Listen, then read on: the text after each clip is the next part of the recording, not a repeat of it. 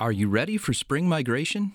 With May just around the corner, it's time to register for the Indiana Dunes Birding Festival. Woodlands, grasslands, marshes, swamps, and miles of Lake Michigan's shoreline make Indiana Dunes a birding hotspot. The 2022 festival, May 11 through May 15, features over 150 events, including field trips, workshops, and inspiring and entertaining presentations headlined by author and educator David Lindo, the urban birder. For the full up to date schedule and to register, visit indunesbirdingfestival.com. Registration closes May 1st.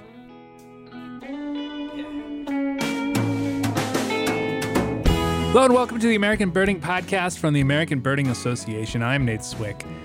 The American Ornithological Society's North American Classification Committee proposals are out in their entirety. They took a while to publish this year. They are, of course, the splits and lumps that we all look forward to every year, and at least previously the name changes, though they have been less forthcoming with those in recent years in light of the Bird Names for Birds effort. We haven't talked about that much lately frankly, not a lot has gone on. There's a committee being formed. There's chairs of that committee. I don't know who they are, uh, but I've heard good things from people who do. So it's ongoing, slowly perhaps, but but ongoing. To the proposals, uh, there's nothing exceptionally controversial up this year, uh, though the same could be said for last year. And we'll have friend of the podcast, Nick Block, on later this spring to really dig in. But some proposals that kind of caught my eye include those proposing to go back on recent decisions, namely the lump of Northwestern Crow and the split of Cassia Crossbill. I, I don't know enough to comment on the merit of those, but offhand, they seem unlikely given that those were less than five years ago. Uh, there are a lot of cool splits of localized Central American and Caribbean populations, including things like San Lucas robin and Tres Marias hummingbird, endemic island subspecies of American robin and broad-billed hummingbird, respectively. There's a proposal to make the Central American band-tailed pigeons their own species. That's cool. I mean, those of us who have birded in the tropics are certainly familiar with those. There are proposals to split red legged thrush into three species and house wren into an incredible seven species, all of which are in the Caribbean avian radiation in the Caribbean is spectacular and probably underappreciated, especially if the variation of a species as ubiquitous as house wren is only just now getting taxonomic recognition. Some of the some of the photos of these Caribbean house wrens, I'm using house wrens in quotes, are amazing and, and very different from the house wren you're familiar with on the North American mainland. Uh, they have white bellies, they have longer bills, they have completely different vocalizations. They're easily different birds. Are they seven different birds? I don't know. I think that if you split one out, you sort of have to do the whole lot. There's the long awaited Whimbrel split from the white rumped Old World birds and the cinnamon rumped New World birds, which would presumably be called Hudsonian Whimbrel, an honorific of Henry Hudson, but one of those second order ones that refers mostly to the Bay in Canada. I don't really know what to do about those. My opinion is that they're sort of a lower priority than the apostrophe S birds, but it's neither here nor there. Uh, my favorite proposal, though, comes from friend of the ABA, Alvaro Jaramillo, with regards to the well received split of Larus canus, but the poorly received choice of short billed gull to refer to the North American daughter species. The paper effectively reads like, Y'all, what are you doing? Mew is a fine name. Everyone knew what Mew meant. Old world birders call it Mew Gull. New world birders call it Mew Gull. We all understood each other. Why, why make things confusing when you don't have to? I have to say, I sort of agree. Um, I don't know if it will resonate, but the comparison to the clapper rail split, where clapper was retained to refer to the eastern birds and the well known and well used Ridgway's was used for the western birds. It's a good analogy. I, I don't know what will happen. We'll talk to Nick about it in a couple of months. I'm sure he has insight. I think what's most clear is that no muse is not necessarily good muse. the rest of the episode is an encore. I hope that's okay. I'm in Florida with family right now. Uh, I'm trying to make work easy for me. But I'm bringing you a great interview that I actually referenced earlier this month with Dr. Lauryn Benedict, whose work on female bird songs has significantly broadened our understanding of bird vocalizations. There's no rare bird focus today. I'm out. I'll catch up next week. Lauryn Benedict is coming up right now. The incredible variety of birdsong in a morning chorus on a spring or summer day is a phenomenon that a lot of birders are familiar with, But even after decades, centuries even of study, there's still a lot we don't know about bird vocalizations. For instance, female birds sing too, and their vocalizations are frequently as complex and important in the lives of those birds as the songs we associate with male birds. And it's only relatively recently that we've sort of begun to really look into that. Dr. Lauryn Benedict from the University of Northern Colorado has been on the cutting edge of this science. She is with me now to talk about her work with bird vocalizations and female birds in general. Uh, thanks for joining me, Lauryn. Welcome. Thanks. Thanks very much for having me. How how prevalent are female bird songs? Is there you know specific groups of birds that they're they're more common in than others? Yeah, there are. So uh, for those of us who live here in North America in a temperate zone, you know, it doesn't seem that prevalent. Uh, if you lived in Australia or if you lived in South or Central America, you would think that female birdsong was just as common as male because in a lot of those places it is. So it's quite prevalent in tropical areas. And in many of the tropical areas of the world, yeah, uh, females sing just as much as males do. But despite this bias in female birdsong prevalence kind of across the world, it's actually pretty common in temperate areas as well. If you look just across North America in kind of the United States and Canada ABA area, you find that more than 40% of all of our songbirds, our passerines, have female song. And I think if you had to guess, I'd say that's probably an underestimate because I think it's overlooked in a lot of places. And in those 40% that do have female song, we know very little about it. And we'd love to know more about when females are using it, how they're using it, how common it is. Given all of that, the kind of current estimate is that across the world, about 65% of species maybe have singing females. Yeah, that's that's pretty amazing. So so why do you think it has taken so long to sort of acknowledge the the presence of female bird songs? Why it, it feels like this is information that um, is only relatively recently been that people have sort of realized. Yeah, and it's funny. It's kind of new to us, us who live here in North America. Yeah. I was chatting with an Australian recently, and he said, This isn't news to us. We know that females sing. but there's been a real bias in kind of who is publishing and making a lot of kind of noise about their own research and Europeans and Americans tend to do that and we yeah. think that females sing less uh, but that's just because we live in a place where females sing less, and that's not true across the world. So there's kind of a geographic bias to it for sure. Yeah. And then there is also a history in science of, you know, males being kind of the the major study organism. Right.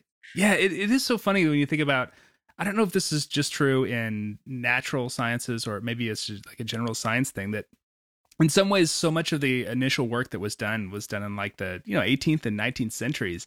And so in a lot of ways we're still dealing with sort of like 18th and 19th century biases yeah. with regard to you know how how birds operate. You know there's these gender biases that were more common back then than maybe you know we're starting to question them in the 21st century. And it seems like it's it's relevant in, in for birds as well. It seems like it's happening with birds in addition to everything else it is, yeah, absolutely. You know, for lots, for a long time, males were the important study organisms, and females right. were thought to sort of, oh, yeah, well, they probably do what males do, or they do something different, but it's unimportant. Um, but yeah. in fact, females do all kinds of fascinating things that might be different from males. They might be the same, but if we don't look closely, we don't even know. Right. Yeah. Uh, you know, we certainly have an idea of why male birds sing to establish territories and attract female birds to those territories. That's probably a very broad explanation of it. But are there any theories about why female birdsong evolved? You know, if it did so in a way that is sort of different from male birdsong? Yeah, so that's a really interesting question. And uh, in fact, we know a little bit about the evolutionary history of song in perching birds, in passerines, the ones that we think of as the little Tweety songbirds. And in that group, we think that the ancestor of that group had female song. So it's not that oh, okay. males gained fancy song and suddenly got all elaborate and special. It's that males and females sang in the ancestors, and in some groups, probably when they started migrating and moving into the north temperate zones or south temperate zones, uh, they lost song. So there must be some reason that females do better without song in some of those places. Oh, that's intriguing. I wonder if that's sort of related to um, you know plumage too. You know male birds and a lot of passerine species have bright plumage as well. Do you think that those sort of might have been you know occurring together like those some might be related in some way Yeah, and there is there's good research asking exactly that question. When females lose song, do they also become uh, le- duller in color, right? Less bright, less elaborate? And the answer to that is generally yes. when oh, they have huh. more elaborate songs, they also often tend to have more elaborate colors. So species that have really different appearances also have really different song behaviors, and vice versa. Mm-hmm. Huh. So, what are some of the the most interesting things that you've learned about birdsong in female birds in the in the time that you've been looking at it? Yeah, so I think it's really interesting that it's first of all that point that I made before that females have lost song because we often mm-hmm. look at male song and say, okay, it's elaborate, it's fancy. Why is it that evolution has made males so fancy? But that's kind of the wrong question. It should instead be, why is it that some females have moved away from that signal? And the ones that kept it, uh, how are they using it? And they're using it in all the same ways that males are, which I think is really interesting. So there are some females that sing to attract mates. There are some females that sing to defend territories. There are some females that duet with their partners in really fascinating ways. So males and females yeah. can coordinate vocalizations. And I think that kind of the mechanics of all of that is super interesting. Yeah, I remember the first time I ever sort of witnessed that was on my, my very first trip to the tropics uh, several years, many years ago, and um, it was uh, one of the wood wrens. I forget mm. this was in Costa Rica, and like they were singing this kind of ratchety song, and it was coming from one bush, and then the second part of it was coming from another bush, like very nearby. But you could hear them, the rhythm, kind of going back and forth and back and forth. And I guess until that point, I didn't really think about female birds singing, even though even though they did where I you know in North America where I was where I had grown up and started birding. Yeah. Um, it, you know, wrens seem to be a species that does a lot of that. Is there a reason why tropical wrens seem to be more inclined to doing those sort of duetting behaviors than say our um you know our the one that I have in my backyard, Carolina wren? Yeah, tropical wrens are amazing. Some of those tropical wrens, yeah, as you say, it, I mean, it yeah, sounds totally. like one bird going back and forth. Yeah, exactly, exactly. No, not even taking a breath. right, exactly. It's unbelievable. Yeah, you can look at plain-tailed wren duets and things like that.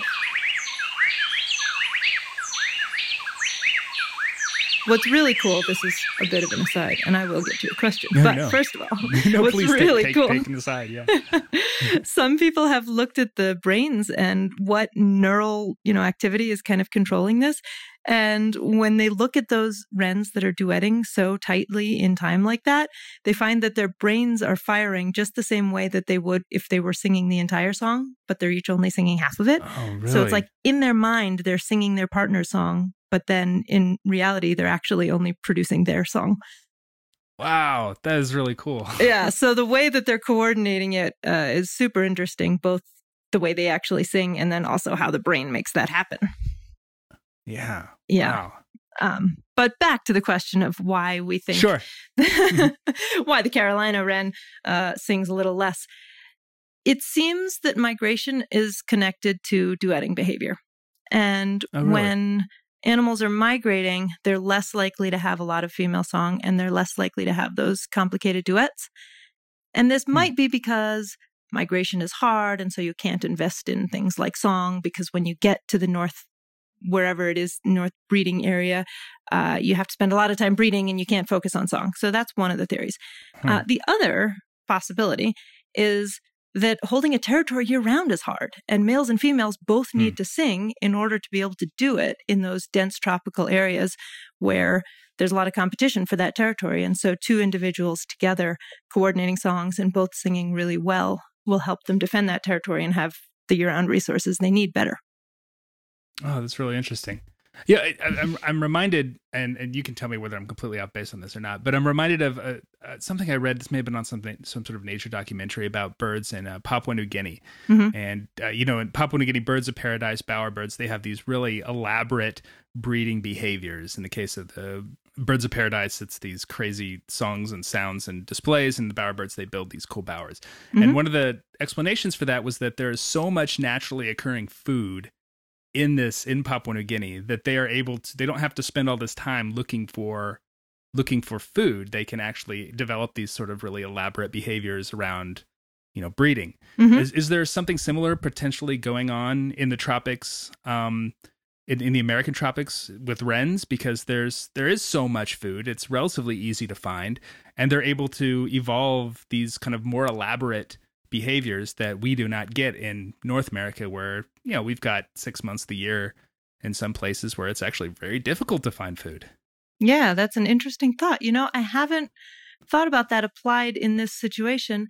Most of these wrens are monogamous. So the ones that are duetting mm-hmm. like this with lots of female song, they're monogamous. So right. in those yeah. puppet, in all of the bowerbirds and those birds of paradise, which are amazing, they're not monogamous and the females yeah, sort of can famously take the opposite of that. yes exactly yeah. once the female does all the parenting work then the males are kind of freed up to just spend all their right. time courting females and with hmm. the most of the duetting species that isn't usually the case and instead they're working yeah. together to be parents so hmm.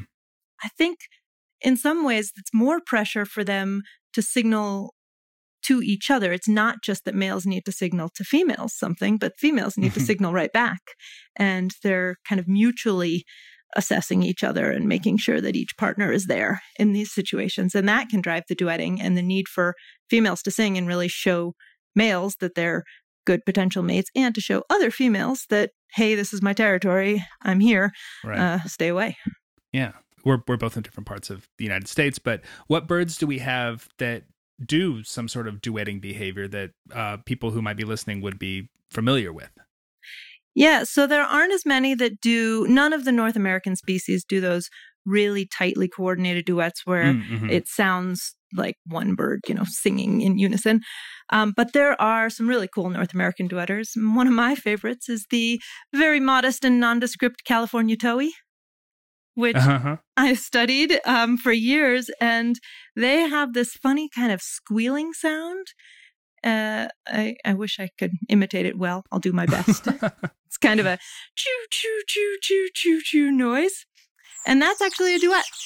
Uh, in that species, males sing a kind of tink tink tink tink tink tink song, and then as soon as uh-huh. they get a mate, they stop singing that song, and the primary vocalization they use is this funny duet, this squeal duet. And it's not just California towhees, huh.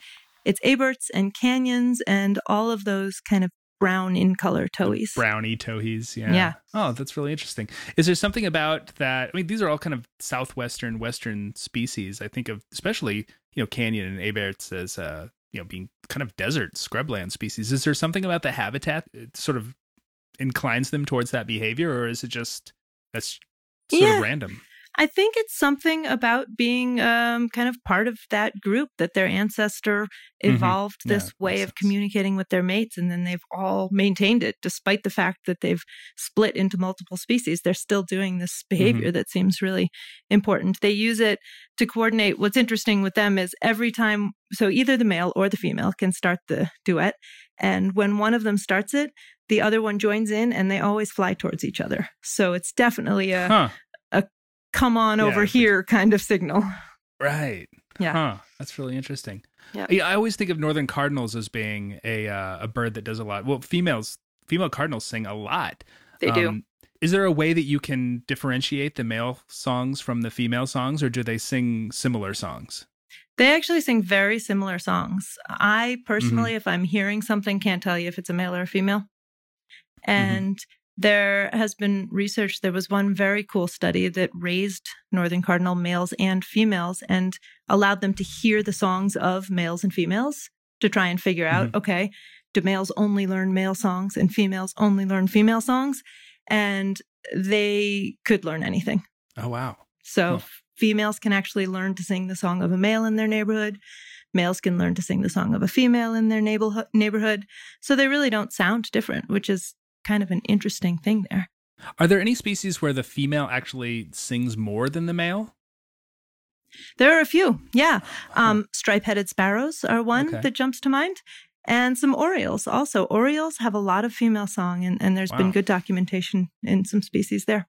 Wow, yeah. that's pretty interesting. I, I know that you know there's a lot of, but it'd be difficult to tell because some female orioles actually are very colorful, look quite like like young male orioles. It'd be really hard to tell if you heard something singing you know, I always assume that it's the male, but there's no reason to yeah. think. And I, yeah. I was just gonna say, I think a lot of people jump to that conclusion immediately, right? You mm-hmm. hear a singing bird, you assume it's a male.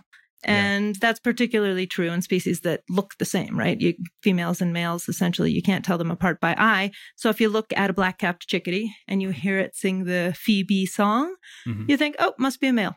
Yeah. And most of the time it is, but females also sing that song.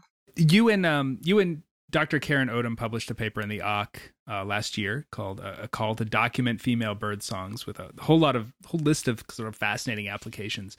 Uh, what sort of questions do you think knowing about female bird songs will help you answer? I think it can really help us answer a lot of questions. For so long, bird song as a model system has been really important for everybody trying to understand how animals learn different signals, how their brains work, how they yeah. remember these signals, how they use them.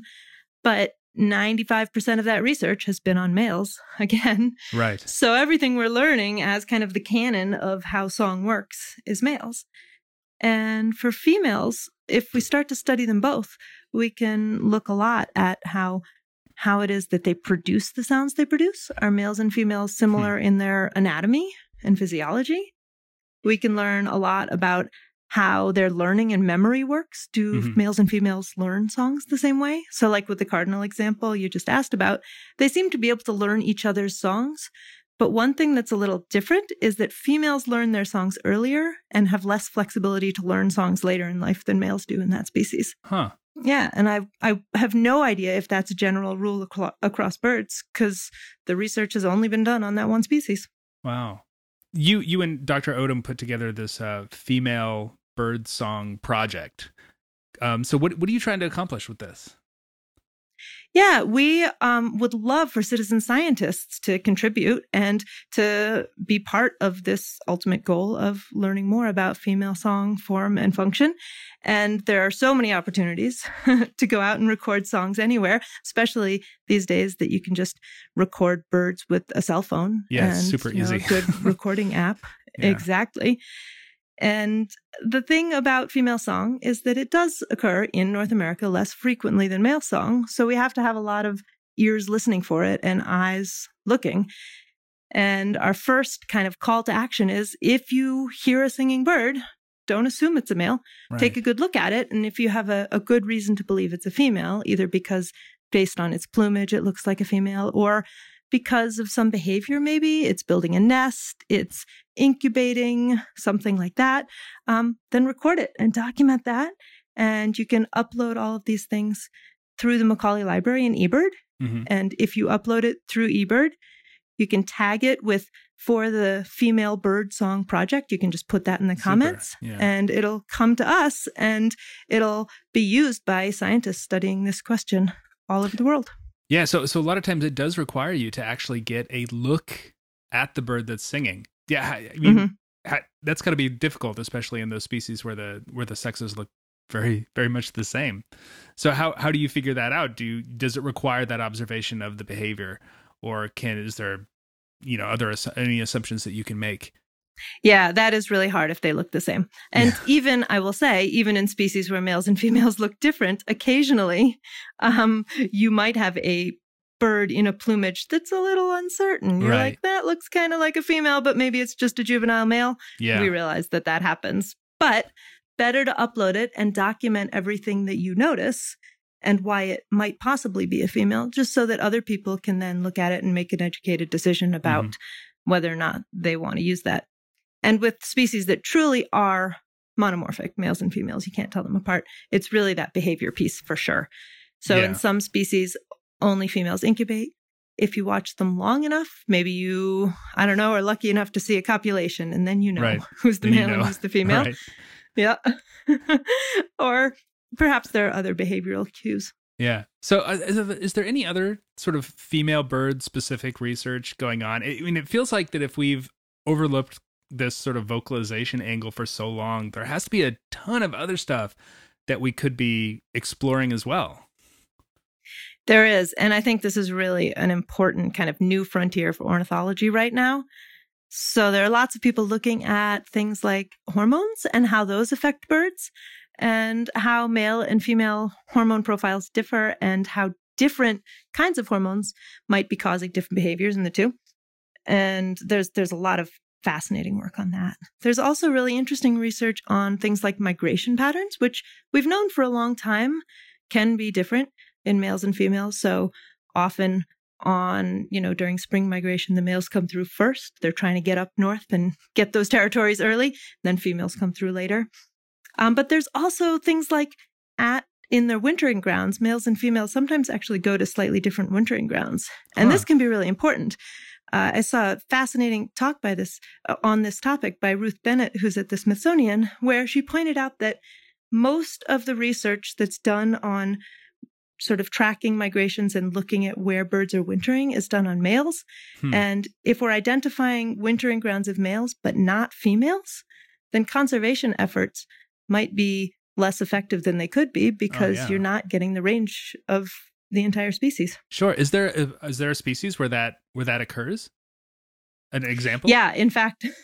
so off the top of my head, I can't remember the one that she gave a bunch of examples where she knew there are many examples where there are uh, differences in male and female wintering grounds and all of the conservation plans only described the wintering ground and there was only one conservation plan that had both males and females included but i oh, can't wow. remember the species yeah I, I mean yeah. i know like you know ducks do that because uh, you know the males mm-hmm. go through that eclipse plumage. I guess the females do too, but the the males will kind of congregate in some places and they'll do this you know this brief flightless period. And in some species, like it's only relatively recently that we figured out where they're even going. It's sort of fascinating stuff. Yeah. Mm-hmm. Yeah.